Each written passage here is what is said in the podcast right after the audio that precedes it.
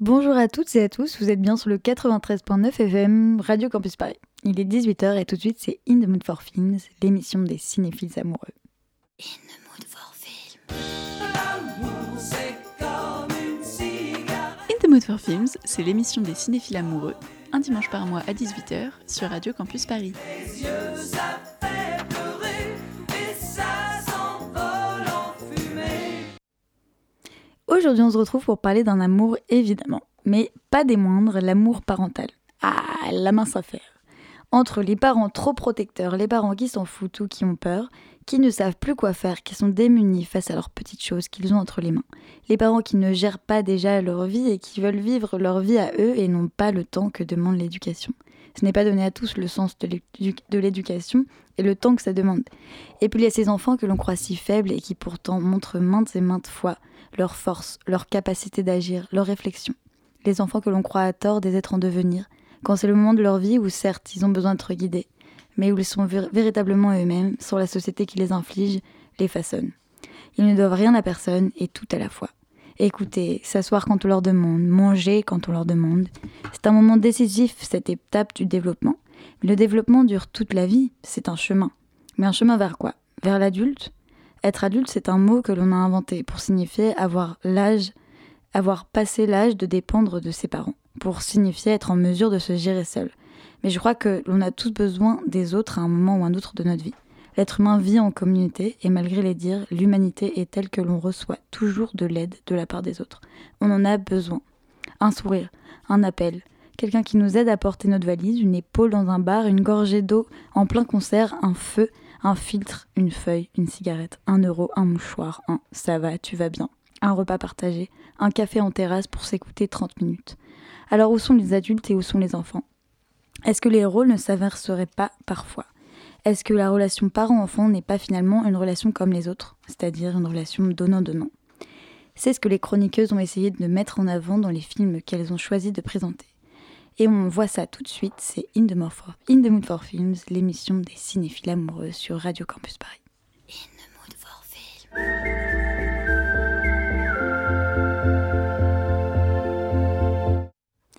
Bon alors je m'étale un peu dans mon introduction au thème mais ce sujet m'a beaucoup touchée. On parle quand même de personnes qui sont arrivées là comme ça par hasard, sans rien demander à personne dans notre monde de fous qui file à 1000 à l'heure où ils doivent se faire une place. Et elle débute quand même bizarrement cette relation.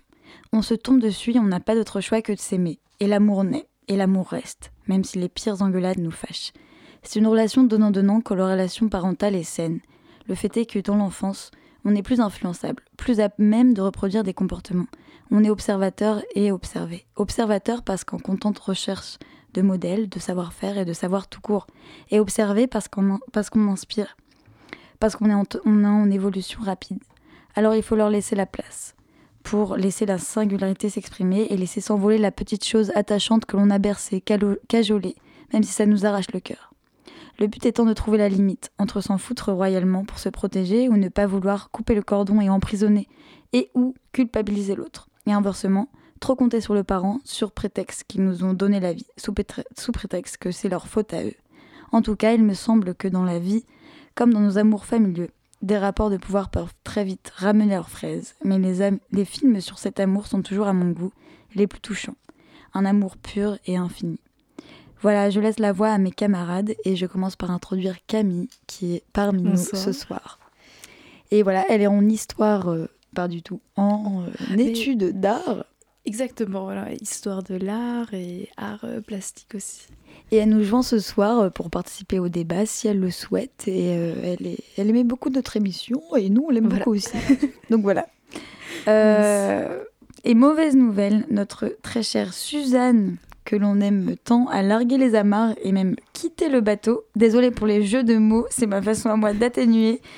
Non, peut-être que c'est mon séjour en Bretagne qui me reste dans la tête. Mais en tout cas, ces jolis mots, vous nous manquez. Voilà, donc on a Alice, Elsa et Lucia. Faites un petit bonsoir en cœur. Bonsoir. Merci. Alors Alice, de quoi vas-tu nous parler ce soir ? Eh bien, pour ce 9e épisode, je vais parler de Nemo. Très bien. On a hâte. Et toi, Lucia ? Alors moi, je vais vous parler du film Les Bonnes Manières, un film brésilien. D'accord, merci. Et toi, Elsa, c'est quoi ton film ? Moi, je pense quelque chose d'assez classique qui est Sonate d'automne d'Ingmar Bergman. Trop chouette. Et bien, une sélection, comme on le dit à chaque fois, très hétéroclite. Hein. J'ai hâte d'entendre ce que vous avez à dire.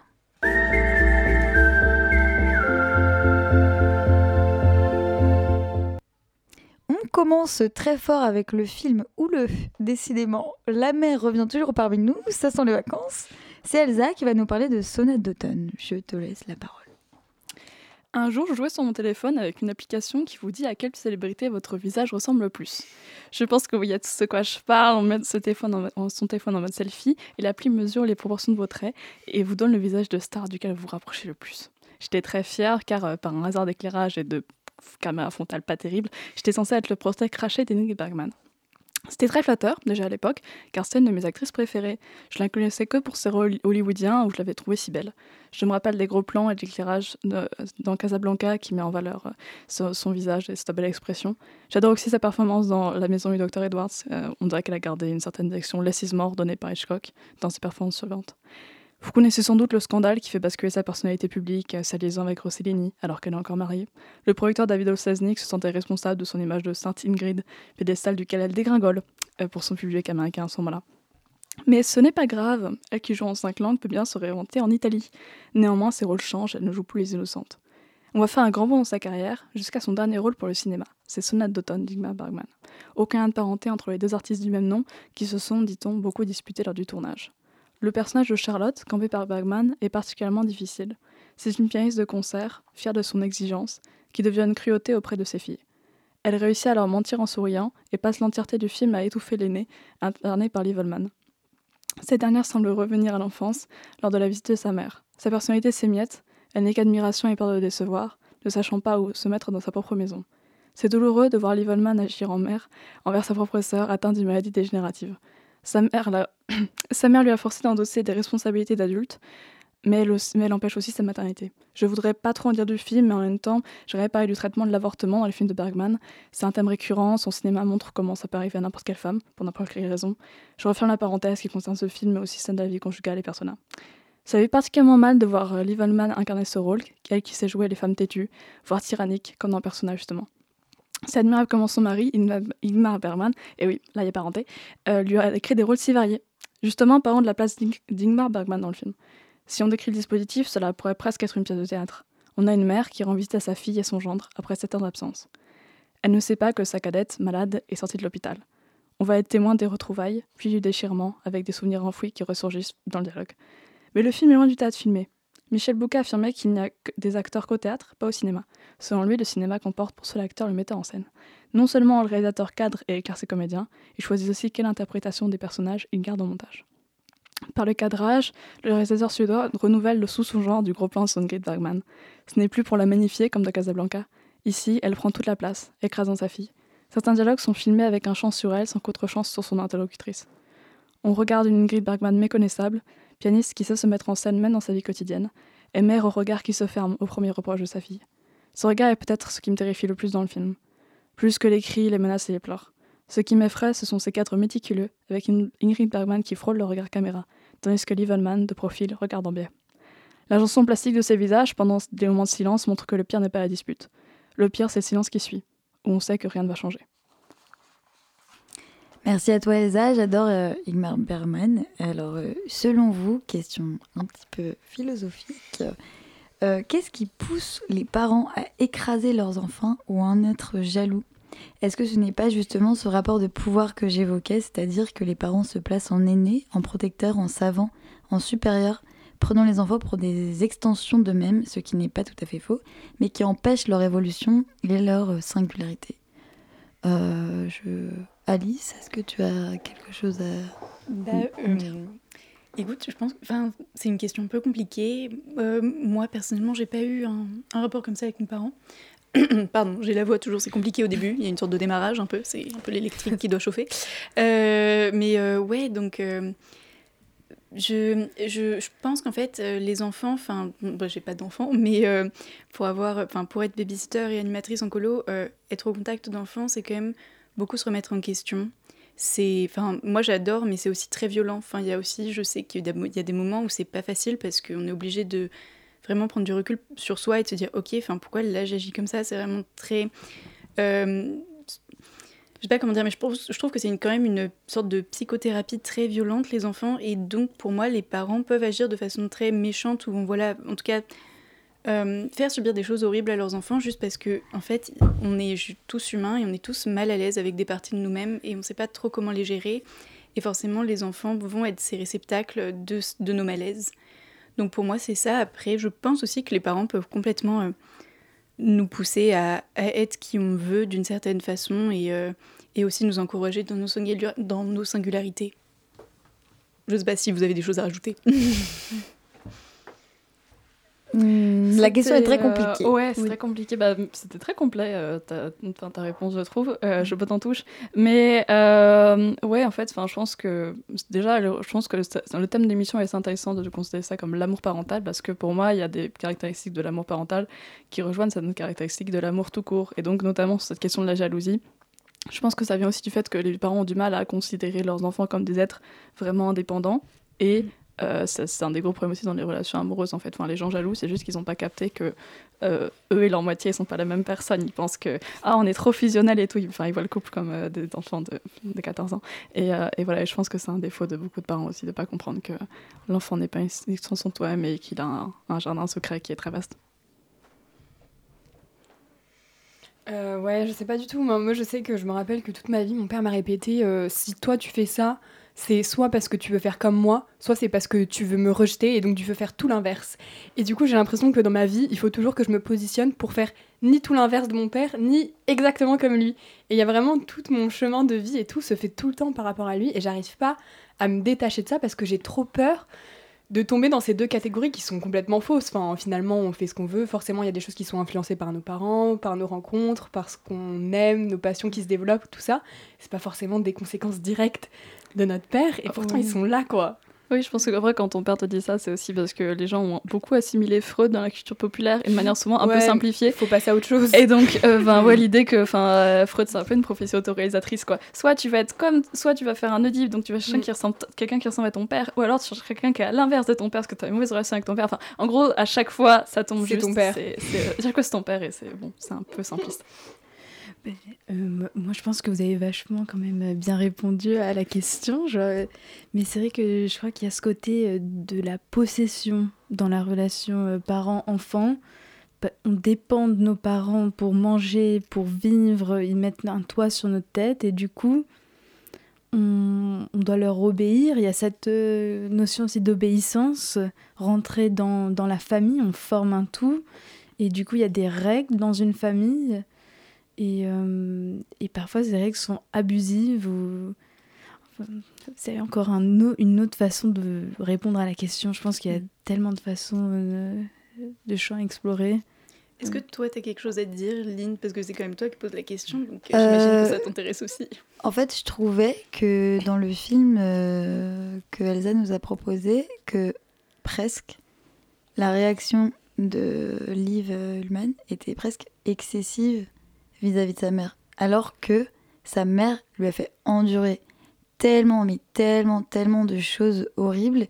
Et encore une fois, je prends parti presque pour la mère, parce que je sais que c'est elle qui... Parce que en fait, elle est victime aussi, elle, de son propre mal-être, et parce qu'elle est victime d'elle-même, et rejette ça sur les autres, mais c'est vrai, mais après, quand on est parent... Enfin, après, c'est mon point de vue, et c'est quelque chose que j'ai appris avec mon vécu aussi, mais en général, faut pas considérer que les parents peuvent avoir comme dommages collatéraux leurs enfants. Parce qu'en fait, le rôle de parent, c'est d'avoir tes problèmes dans ta vie, mais de réussir, et c'est extrêmement difficile, à compartimenter les choses, et donc à ne pas faire subir tout ce que tu vis à tes enfants. Et clairement, le personnage d'Ingrid Bergman est horrible. Après, c'est une question de vécu aussi. C'est horrible, mais j'ai tendance à vouloir trop, je pense, comprendre tous les êtres. Et je pense que je rejoins un peu Alice sur ce qu'elle a dit, qu'on essaye tous de faire, qu'on est tous humains et qu'on essaye tous de faire avec ce qu'on a et avec nos problèmes à nous. Et que parfois, on demande beaucoup aux parents et qu'ils ne sont pas en mesure de donner aux enfants. Et qu'on prend aussi beaucoup les enfants pour des toutes petites choses Et je pense qu'il faut trouver un juste milieu, et je pense que c'est une question de limite, et on n'est pas à même de répondre à cette question, mais elle est très très vaste et elle est très complexe. Et c'est trop intéressant d'avoir entendu tout ce que vous aviez à dire là-dessus. Je pense qu'on s'est bien complété dans nos réponses. Voilà, donc merci à toutes pour vos réponses. On va un peu se réchauffer l'atmosphère avec une musique qui nous rappelle à nos parents de Mind your business. Voilà, c'est Mind your business de Delta 5.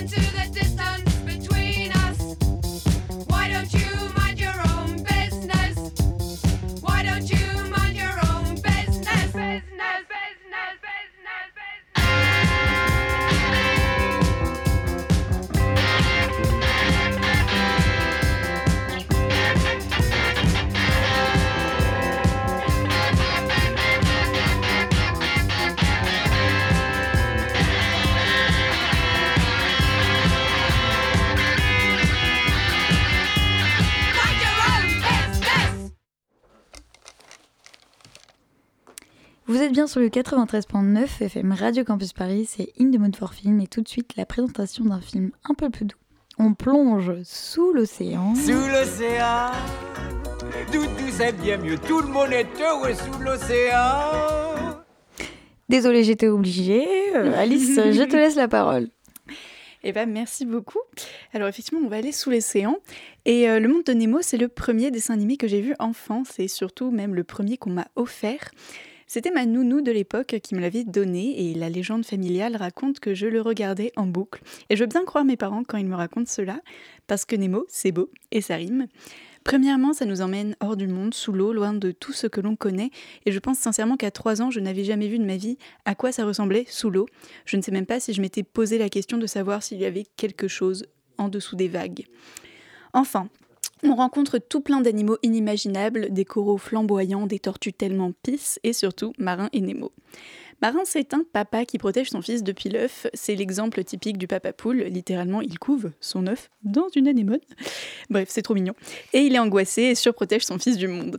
C'est donc un coup dur pour lui lorsque Nemo va pour la première fois à l'école et il se voit obligé de faire confiance à une raie et de lui confier son fils. Dure épreuve pour un parent que de laisser le petit poisson nager de ses propres nageoires. Alors bon, dans le cas de Marin, on peut se dire que son angoisse est justifiée car Nemo a une sorte de handicap puisqu'il a une atrophie de la nageoire. Et donc il a peur qu'il ne soit pas adapté au monde. Après, je pense que c'est quand même une peur que tous les parents ont, même quand les enfants sont tout à fait bien portants et, on va dire, normaux. En fait, pour moi, le monde de Nemo devrait s'appeler le monde de Marin. C'est lui, d'ailleurs, le personnage principal que l'on suit dans la quête de son fils. C'est davantage un film sur les parents, et pour les parents que sur l'enfance, et pour les enfants, selon moi. Et Nemo concentre les angoisses de tous les papas et mamans, peur qu'il arrive quelque chose à leur 8e merveille du monde, peur qu'ils ne trouvent pas sa place, que les autres soient vilains avec leur bébou, etc. D'habitude, dans les films jeunesse, c'est l'enfant qui est au centre et qui perd ses parents. Bambi est orphelin, Maman j'ai raté l'avion, alors les parents sont vivants, mais pas là. Peter Pan est également orphelin, Le Roi Lion, le papa meurt, La Reine des Neiges, c'est pareil. Tant d'autres, les Miyazaki, ils n'ont jamais de parents. Bref, on parle généralement de l'angoisse des enfants, et qui est donc celle de l'abandon par leurs parents. Mais bon, ici, rien de définitif, Marin retrouve bien Nemo après un passage dans un aquarium d'un dentiste où la plus terrorisante des petites filles fait des caprices, et père et fils se retrouvent donc soulagés, si heureux d'enfin être réunis alors qu'ils s'étaient quittés un peu exaspérés. Et vous me connaissez, je me pose souvent des questions inutiles qui ne sont intelligentes que dans leur forme, mais pas dans le fond. Probablement une déformation d'étudiante en fac d'art où l'on apprend à rendre important beaucoup de vent. Alors je me suis posé cette question finalement, ne se perd-on pas pour mieux se retrouver ? Voilà, je vous laisse avec des points d'interrogation dans la tête. La licence m'a appris à créer des questions mais pas à y répondre. Peut-être que c'est ce qu'on m'enseignera en master, qui sait ? Merci Ali, j'ai adoré regarder à nouveau ce film qui a aussi bercé mon enfance. Et j'avais envie de vous poser une question. Alors, est-ce que Nemo n'est pas finalement un film qui s'adresse davantage aux parents ou aux enfants ? Je vous laisse la parole.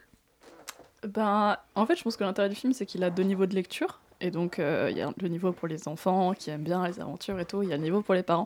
Et je pense que un bon film pour enfants, ça se reconnaît à ça. C'est un film où les parents ne s'ennuient pas. Enfin, c'est un bon test. Demandez aux parents de votre entourage « c'est quoi le DVD que tu regardes avec ton enfant mais que tu détestes ?» Et tu sauras quel est le mauvais film pour enfants. Voilà, en général, c'est un bon signe. Et en général, en vrai, c'est une vraie force aussi des films Pixar, Disney, je trouve. Genre, Toy Story, c'est un super film pour les parents aussi. Et d'ailleurs, ça m'intéressait... Moi-même, le monde de Nemo, j'ai essayé de ne pas le revoir pour l'émission parce que je me suis dit, j'ai des très bons souvenirs d'enfance, on va garder les souvenirs d'enfance intacts. Mais est-ce qu'il y a des gens qui l'ont revu à l'adolescence ? Parce que là, je me demande comment est-ce que le regard... Il me semble que je l'ai revu. Moi aussi, avec ma maman. Et donc, tu t'identifies à qui à l'adolescence ? Mais je ne m'en rappelle pas du tout. Ah non, je ne m'attendais pas à la deuxième suite de cette question. Je pense que je m'identifie à Dory, la personne qui oublie tout, constamment. Je comprends. Mais ouais, je l'ai revu avec ma maman, genre en camping, quand on était partis toutes les deux et tout, mais vraiment en mode mère-fille et tout. Et je me dis peut-être qu'elle a compris des trucs que moi, sur le moment, j'ai pas du tout capté. Parce que toi, tu penses que c'est un film plus pour les adolescents, du coup ? Non, je me dis qu'en fait, quand t'es ado, ça peut être intéressant de savoir à qui tu t'identifies, parce que justement, c'est une période où t'es entre les deux. Et donc, est-ce que tu... Moi, je suis plus team Marin quand même, mais c'est parce que je suis une personne anxieuse. Je crois que c'est pas une question de parentalité, c'est juste d'être stressée. Mais ouais, Camille, tu t'identifies à qui ? Non, mais justement, j'allais vous dire que je peux pas participer à cette question parce que je me rappelle plus du tout du film. Alors, aucun souvenir. Mais par rapport à est-ce qu'un film en fait est pour l'enfant ou pour le parent, quand c'est des films considérés, catégorisés pour enfants, je pense qu'en effet, c'est toujours bon même pour un parent de comprendre qu'est-ce que son enfant est en train de regarder et d'absorber. Ouais. Bah, tout à fait. Je sais pas si vous vous rappelez, il y avait eu un film qui s'appelait je me rappelle plus, un truc sur les saucisses et les hot dogs. Sausage Party. Ouais, voilà. Et il y avait eu un scandale parce que c'était pas pour enfants. C'était très érotique. C'est totalement un film pour adultes, enfin vraiment. Voilà. Et en fait, il y avait plein de parents qui avaient vu ce film avec des sandwichs et tout. Ils se sont dit let's go, ça a l'air hyper marrant, des sandwichs qui parlent, haha. Pas du tout. Enfin, vraiment, oui, il y a même le même truc sur, sur Spring Breakers d'Harmony Corinne, qui est un film que j'aime beaucoup. En fait, c'est un film avec Selena Gomez et il y a une avant-première à Paris.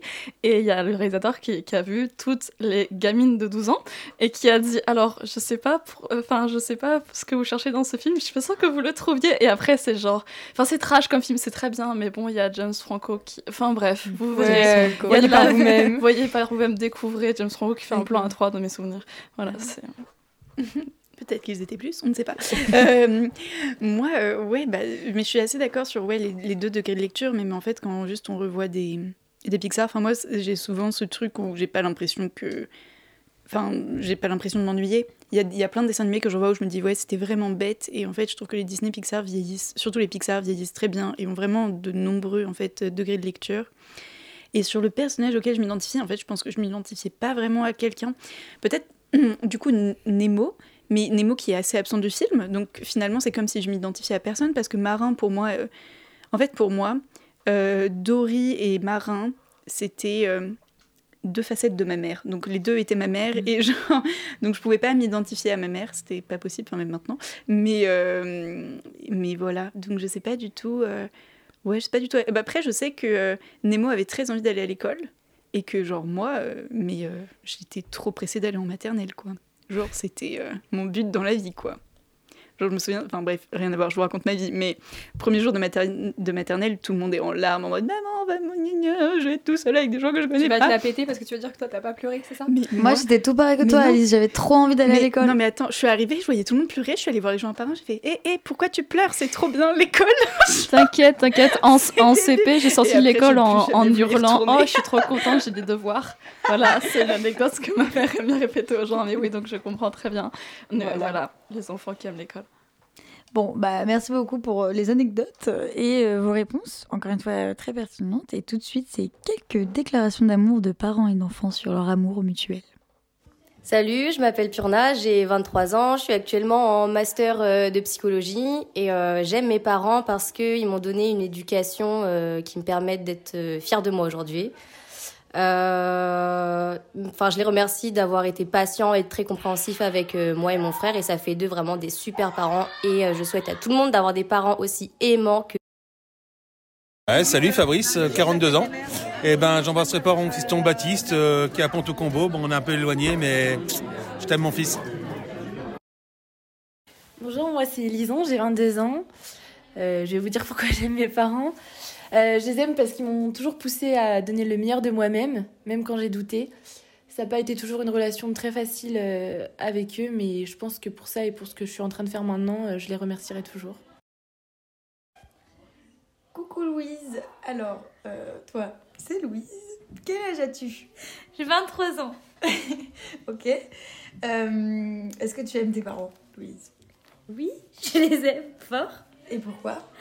Parce que déjà ils m'ont mise au monde et ils m'ont soutenue à travers toutes ces années depuis ma naissance, et je suis très reconnaissante envers eux.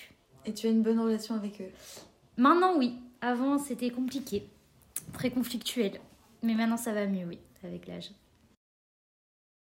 Donc Valérie, 53 ans, j'embrasse très très fort Thibaut et Léa qui viennent de me rendre grand-mère pour la première fois. Je peux pas voir le petit parce que Covid oblige, on peut pas le voir, donc j'ai vraiment très très hâte de le serrer dans mes bras. Des bisous très forts. Dis comment tu t'appelles ? Romane. Plus fort.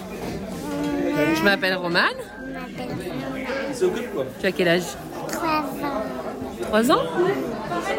Et qu'est-ce que tu as envie de dire à papa et maman ? Je t'aime. Je m'appelle Sol, j'ai 22 ans. Et aujourd'hui, j'aimerais remercier mes parents. Merci papa de m'avoir appris à penser différemment et à regarder vers de nouveaux horizons toujours.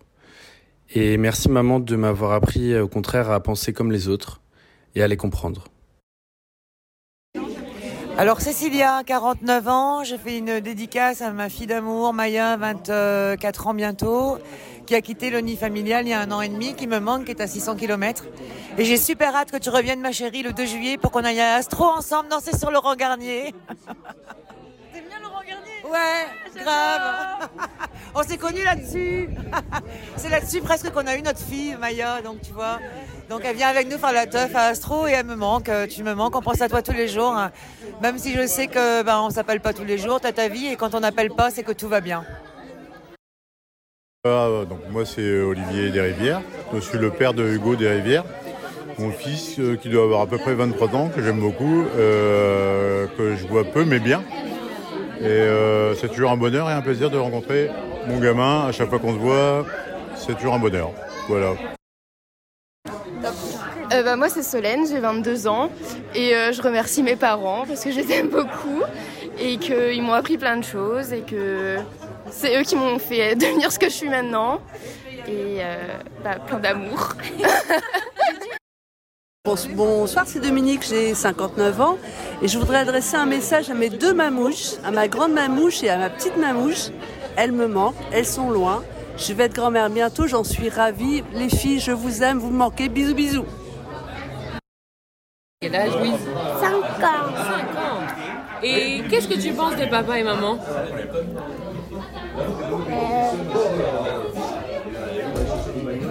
Est-ce que tu les aimes ? Oui. Tu les aimes comment ?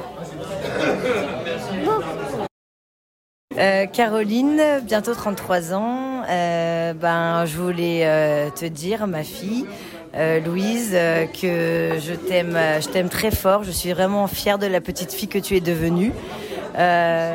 Et je te souhaite plein de bonheur pour toutes les années à venir. Bisous ma Louise. Salut, je m'appelle David et j'ai 50 balais et je kiffe grave mes enfants. Voilà. Allez, développe David. Développe David. Je vous aime. C'est vraiment trop mignon. Bon, avant de reprendre, je vais passer une musique sur la parentalité que je trouve vraiment magnifique, toute douce, trop chouette. C'est Jimmy de Moriarty.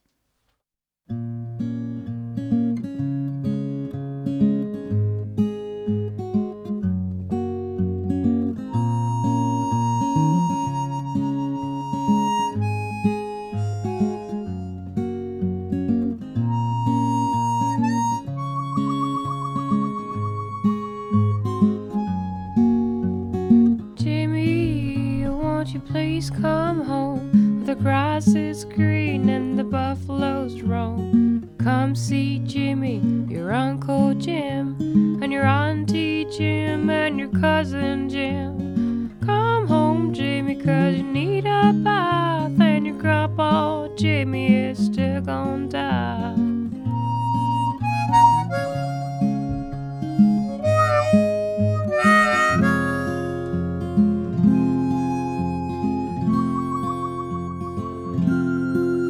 There's Buffalo Jim and Buffalo Jim. There's Jim Buffalo, nada didn't you know?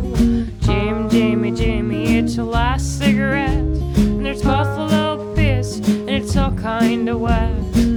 Jumbo Jimmy, you'd better hold your nose. Our roads lead to Rome with the buffalo.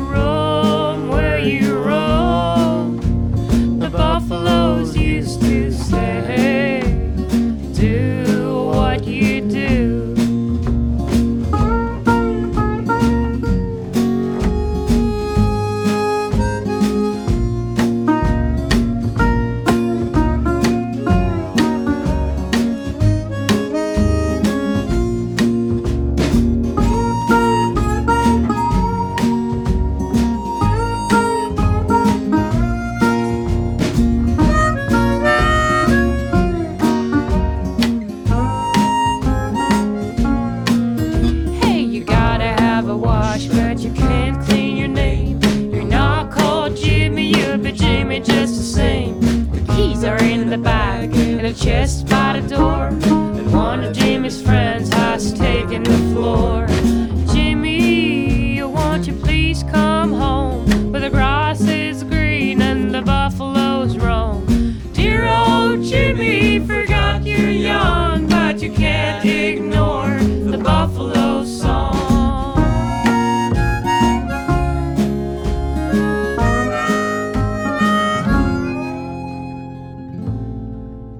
And the buffaloes used to say, be proud of your name. The buffaloes used to say, be what you are. The buffaloes used to say, roam where you roam. The buffaloes used to say, do what you do. If you remember your unknown, the buffalo land will be your home. If you remember your unknown, buffalo land will be your home. If you remember your unknown, buffalo land will be your home. If you remember your unknown, buffalo land will be your home.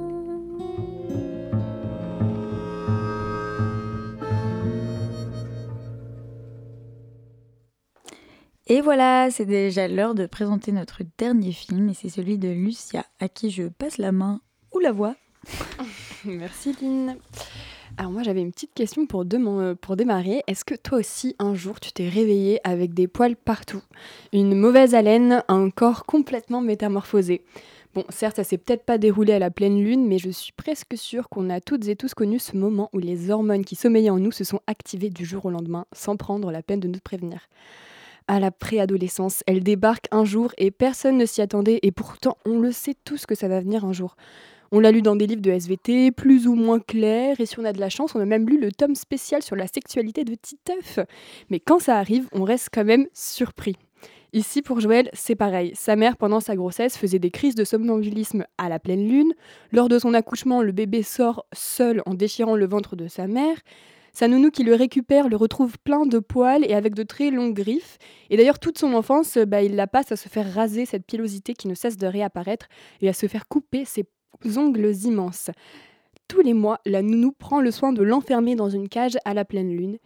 Elle aussi, elle le sait. Elle sait que cet enfant n'est pas comme les autres. Elle sait que c'est une bombe à retardement et qu'à la moindre faille dans son plan de dissimulation, c'est l'animal qui dominera cet enfant. Et pourtant, à aucun moment, elle ne cesse de l'aimer. C'est même pas le sien en plus, cet enfant. La nounou s'occupait de sa mère lorsque celle-ci était enceinte et elle répondait à tous ses caprices. Elle était une infirmière venant de la banlieue et elle s'est retrouvée du jour au lendemain à s'occuper de cette femme riche et mystérieuse. Une relation très forte va se créer entre elles, entre domination, sororité et surtout beaucoup de désir.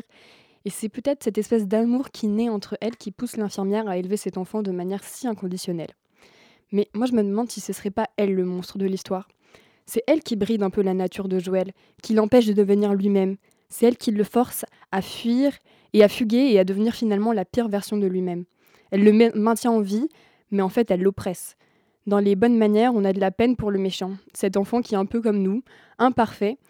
Et c'est Angela qui le façonne, la nounou, pour qu'il ressemble à un idéal qu'il n'est pas du tout. Alors forcément, un jour, ça ne va plus marcher. Un jour, ça va péter. Et c'est à nous de savoir si ce point de rupture sera irréversible ou pas. Merci Lucia pour cette jolie chronique. Alors une dernière question, parce que l'équipe d'In the Mood for Films n'en a jamais assez de discuter. Que pensez-vous de la place des mères dans le film d'horreur ? Écoutez, je peux commencer. Et c'est assez drôle parce que je regarde jamais des films d'horreur. Du coup, en fait, je suis en train de réfléchir. Je pense que je n'ai pas vu tant que ça. Les deux mères là actuellement auxquelles je pense, la première c'est la mère dans Shining, enfin The Shining, qui on va dire à elle plutôt du coup un rôle protecteur pour son enfant vis-à-vis de ce père qui est complètement fou. Et mais en fait, c'est aussi une mère qui crée de la peur, parce que cette actrice a un visage très particulier et elle est filmée d'une façon qui, et en fait aussi participe énormément à l'angoisse du film. Je pense qu'on a tous des plans en tête, voilà, notamment celui contre la porte. Et sinon, ça m'a aussi, je pense aussi à Titane, parce que finalement, donc le personnage principal, je sais plus du tout comment il s'appelle, comment elle s'appelle, accouche à la fin. Mais je dirais pas que c'est forcément l'intrigue principale du film, mais et c'est aussi une figure de mère assez particulière parce qu'on n'a enfin, c'est pas trop si c'est un déni de grossesse ou pas, mais on n'en parle tellement pas pendant tout le film, et c'est vraiment que présent sur les 20 dernières minutes où on voit le ventre qui grossit, etc. Mais c'est très bizarre, mais en tout cas elle donne aussi naissance à une sorte de monstre un peu, et cette naissance la tue. Enfin voilà, donc gros spoiler, mais ce film vaut quand même énormément le coup d'œil, enfin, c'est vraiment magnifique. Et ouais, je sais pas, alors... Licence tard. Je sais pas si d'une certaine façon, accoucher, et donc comme tu disais aussi, Lynn, enfin voilà, les enfants sont d'une certaine façon l'extension des parents. Est-ce que c'est d'une façon renaître ? Est-ce que c'est genre une résurrection ? Est-ce que c'est d'une façon mourir pour genre ? Je sais pas, je me pose plein de questions là soudainement, mais en tout cas, il y a quand même ce truc très présent de l'accouchement et la mort, et qui a aussi été très présent quand même dans nos sociétés pendant très longtemps. Enfin, ce qu'on ne connaît plus trop, mais... C'est quand même été la réalité d'énormément de femmes jusqu'à assez récemment. Enfin, quelques siècles. Et je pense que ça revient aussi beaucoup dans les films d'horreur, la naissance et la mort. Ouais. Genre, je me rappelle d'un film d'horreur, c'était deux jumelles qui, une avait survécu et l'autre non. Et après, la jumelle vient hanter le présent, etc. Et après, il y a toujours l'histoire de la mort, des morts-nés. Ouais. Ça revient vraiment beaucoup, et je pense que... la parentalité ou la natalité et la mort inspirent vraiment beaucoup les films d'horreur, parce que c'est cet effet presque magique de donner naissance et de mourir. Tu fermes les yeux et puis il n'y a plus rien, et tu ouvres les yeux et tu arrives dans un monde qui file à 1000 à l'heure. Oui. Ouais, je suis d'accord. Bah après aussi, au-delà des scènes d'accouchement et tout, qui sont très bien dans les films d'horreur et tout, je suis d'accord avec les exemples que vous citiez, il y a aussi les relations compliquées pendant la vie avec les enfants qui sont déjà bien grandis. Et donc dans ce cas-là, je pense à Hérédité de Ari Aster, qui est très bien réussi sur ce sujet-là, parce que genre, c'est une mère horrible qui a ses raisons, mais c'est une mère horrible quand même. C'est un fils horrible aussi, après tout, c'est une famille horrible. En fait, on sait pas trop. Est-ce que ce qui est flippant, c'est genre la lévitation, ou est-ce que c'est le fait qu'ils surlent dessus à longueur de film ? Oh mon Dieu, ces scènes de dispute. Bref, donc ça m'a beaucoup marqué. J'adore ce film, mais ça, pour dire, ouais, enfin... Pour moi, la famille, je vois ça un peu comme un film d'horreur, et si vous voyez ça comme un film d'horreur aussi, il y a ce film-là. Et il y a aussi Eraserhead, en vrai, de Lynch, parce qu'il y a un bébé, horrible, et un père qui se dit qu'il aurait peut-être pas dû... D'ailleurs, il y a une petite dédicace au bébé de Eraserhead dans une des chansons de Inside de Bob Burnham. Une comparaison à un moment. Non. Je me souviens plus exactement des paroles, mais c'est dans Sexting quand il compare son organe qui ressemble donc apparemment à la tête du bébé dans Eraserhead, ce qui est une très belle image. Voilà. Moi, en pensant à cet épisode, je pensais justement à FaceTiming with my mom tonight de Bob Burnham. Voilà, rien à voir. Mais du coup, pour revenir à la figure de la mère, je pensais à l'autre film dont je voulais peut-être parler ce soir, qui était Mother, et de Bong Joon-ho. Oui, c'est bon. Et là aussi, c'est une figure hyper protectrice, qui va essayer de défendre son fils à tout prix, essayer de l'innocenter parce qu'il est suspecté d'avoir tué quelqu'un et tout ça. Mais en fait, moi, j'ai l'impression que la mère, elle est toujours un peu protectrice dans les films d'horreur. Je sais pas si c'est moi qui vois ça, ou si c'est vraiment un stéréotype avéré. Ouais, si, mais je viens juste d'y penser là, mais il y a aussi le fait de, du coup, être mère et donner naissance. Donc, il y a cet effet un peu magique. Et il y a aussi tout ce sang, toute cette horreur, tout ce mal profond que ça engendre, toute la douleur que ça engendre, et tout cet esprit et cette juste dissociation de soi et extension de soi qui sort. Et c'est vraiment comme deux esprits liés l'un et l'autre, et je pense que c'est pour ça que ça inspire aussi beaucoup les films d'horreur. Et il y a vraiment beaucoup ça, la relation mère-fille aussi, surtout, et les jumeaux qui sont liés, les siamois, les trucs comme ça.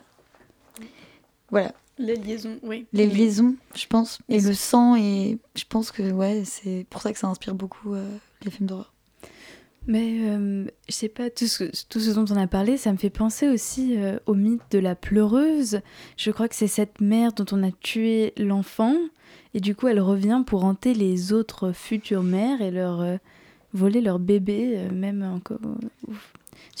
fausses couches. C'est aussi une légende mexicaine. Voilà. C'est la Llorona, je crois. Exactement, la Llorona qui est présente dedans. Ouais. Et du coup, ça revient à ce côté, je pense, protecteur à chaque fois de la femme, de la mère dans le film. Elle est protectrice ou alors elle a mal protégé son enfant et du coup, elle revient en la haine, mais non? C'est un jeu d'amour et de haine. Je me demande, est-ce que c'est vraiment de la protection? Ou est-ce que c'est, comme on disait, de la possession? La possession jusqu'au sang. Les femmes, on leur a toujours dit que elles étaient leur destin, c'était la maternité, c'était les enfants. Et en fait, ton enfant, c'est la seule chose que tu peux posséder, c'est la seule chose que tu peux avoir. Je trouve que c'est vraiment très intéressant ce que vous dites. Et je pense que il y a plein de questions auxquelles on ne peut pas répondre malheureusement, mais qui sont vraiment très intéressantes. Et c'est de la matière à penser pour beaucoup. Et je suis contente pour les gens qui nous ont écoutés. On va passer aux suggestions. Alors, si vous avez des trucs à suggérer, parce que... Ben, écoutez, let's go. Alors, moi, j'ai une chaîne YouTube et un clip. La chaîne YouTube, c'est The Urban Rescue Ranch. Donc, c'est un gars, il a commencé sur TikTok, et puis maintenant, il a aussi une chaîne YouTube. Et en gros, il a racheté un ranch en Philadelphie, ou je sais pas quoi. Et il accueille plein d'animaux qui rescue, quoi, enfin, qui secourent, qui sont abandonnés. Mais donc, il y a de tout, hein. Il a des autruches, des cochons, des poules, des chiens, enfin, je sais pas ce qu'il a d'autre. Il a de tout, quoi, globalement. Et c'est hilarant. Enfin, moi, j'adore, c'est des vidéos de 10 minutes où il explique comment, tiens, là il va construire un nouvel abri, là il y a un nouvel animal qui est arrivé, et c'est tellement mon plan Z dans la vie, c'est vraiment mon but, quoi. Je trouve ça incroyable. Il y a une autruche, Kevin, qui est à hurler de rire, qui l'attaque tout le temps. Il y a un cochon qui s'appelle Pétunia, mais rien que ça, moi ça me fait mourir de rire, bref. Donc vraiment, allez regarder ça fait du bien, et puis il est très très drôle. Et du coup, le clip que je voulais vous recommander, parce que je le trouve assez beau, vraiment très esthétique et tout, c'est Mathematics de BBNO Money. Enfin voilà, très sympa. Merci. Elsa, est-ce que tu as des trucs à suggérer? Carrément. En vrai, je prends l'espace de suggestion aussi pour une carte blanche, parce que je me rends compte que c'est un épisode sur l'amour parental et que c'est un sujet que j'avais abordé dans ma chronique sur l'émission sur Almodovar qui date, et où j'avais notamment dit que ma relation avec ma mère était un peu compliquée, notamment qu'on n'avait pas du tout à exprimer de l'affection entre nous. Elle a écouté la chronique, ça va mieux. Et oui, la magie de la radio fonctionne. Wow, tout n'est pas parfait, mais c'est déjà cool cet aspect-là. Voilà. Et sinon, un film dont j'aurais aimé parler pendant cette émission, mais que j'ai pas pu, c'est Une femme sous influence de Cassavetes, parce que pour moi c'est un film incroyable sur la maternité. C'est une mère qui pète les plombs, qui découvre qu'elle a un problème psychiatrique majeur, et donc c'est à la fois la relation compliquée avec les enfants, et aussi une fois qu'elle part à l'hôpital psychiatrique, comment ça se passe entre le père et les enfants. C'est très beau. Ce film m'a tuée, m'a transformée en un étang de larmes, mais je vous le conseille si vous voulez être des étangs de larmes aussi. Faites-vous une nouvelle feature avec Sonate d'automne, je pense que c'est une très bonne idée, vous allez passer une soirée incroyable. On adore les suggestions d'Elsa qui font pleurer. Alors, Lucia, qu'est-ce que tu as à nous proposer? T'avais pas une autre suggestion? Non, j'ai cru que t'en avais trois. Non, alors j'ai d'autres suggestions, mais bon, je vais pas... oui, alors voilà, j'ai oublié. Non, c'est bon, je vais échanger pour la 15 millième fois en l'espace de 30 secondes. Et du coup, je pense que ce serait faire du vélo, parce que la peur dans ma vie, c'est vraiment de faire du vélo. À chaque fois que je fais du vélo, je tombe, et ce matin, j'ai fait du vélo et j'ai surmonté ma peur, et je suis très très fière de moi, parce que finalement, c'est très agréable. Voilà, en bord de Seine, je vous conseille Rueil Malmaison si vous voulez faire des super balades à vélo. Mais voilà, surmontez vos peurs, parce que parfois, c'est cool. Et ben, je suis quand même tombée, mais je me suis fait moins mal que d'habitude, donc ça va. Ok, et toi Camille, écoutez, depuis tout à l'heure, je réfléchis, mais non, j'ai aucune suggestion là qui me vient... Alors... Eh bien, c'est pas grave. Ouais. Eh ben, tu es déjà là parmi nous, c'est très très bien. Et par contre, Mickaël, notre cher réalisateur, je crois qu'il a quelque chose à nous suggérer. Mais oui, je prends enfin la parole dans cette magnifique émission. Merci Lynn de me laisser sa petite carte blanche. Alors, on parlait de l'amour parental, donc du coup, ça cogite dans ma tête, et je me suis dit, waouh, il faut vraiment que je dise aux gens de regarder un film de mon réalisateur préféré, qui est évidemment Charlie Chaplin. Donc, s'il vous plaît, si vous l'avez vu, revoyez-le. Si vous l'avez pas vu, voyez-le. C'est The Kid, évidemment, un film vraiment fort, formidable, 52 minutes de pur bonheur, de pur pleurs, de tout ce que vous voulez, mais c'est génial, revoyez-le s'il vous plaît. C'est trop bien. Un film trop bien, merci Elsa. Et moi j'ai juste suggéré le film Petite Nature que j'ai été voir au cinéma et qui est vraiment incroyable et qui parle aussi justement de la parentalité. Et si j'avais eu le temps, je vous aurais fait une méga chronique là-dessus, mais c'est déjà la fin de l'émission, alors on va vous laisser sur une petite chanson qui s'appelle Shut Up and Let Me Go. Ouh.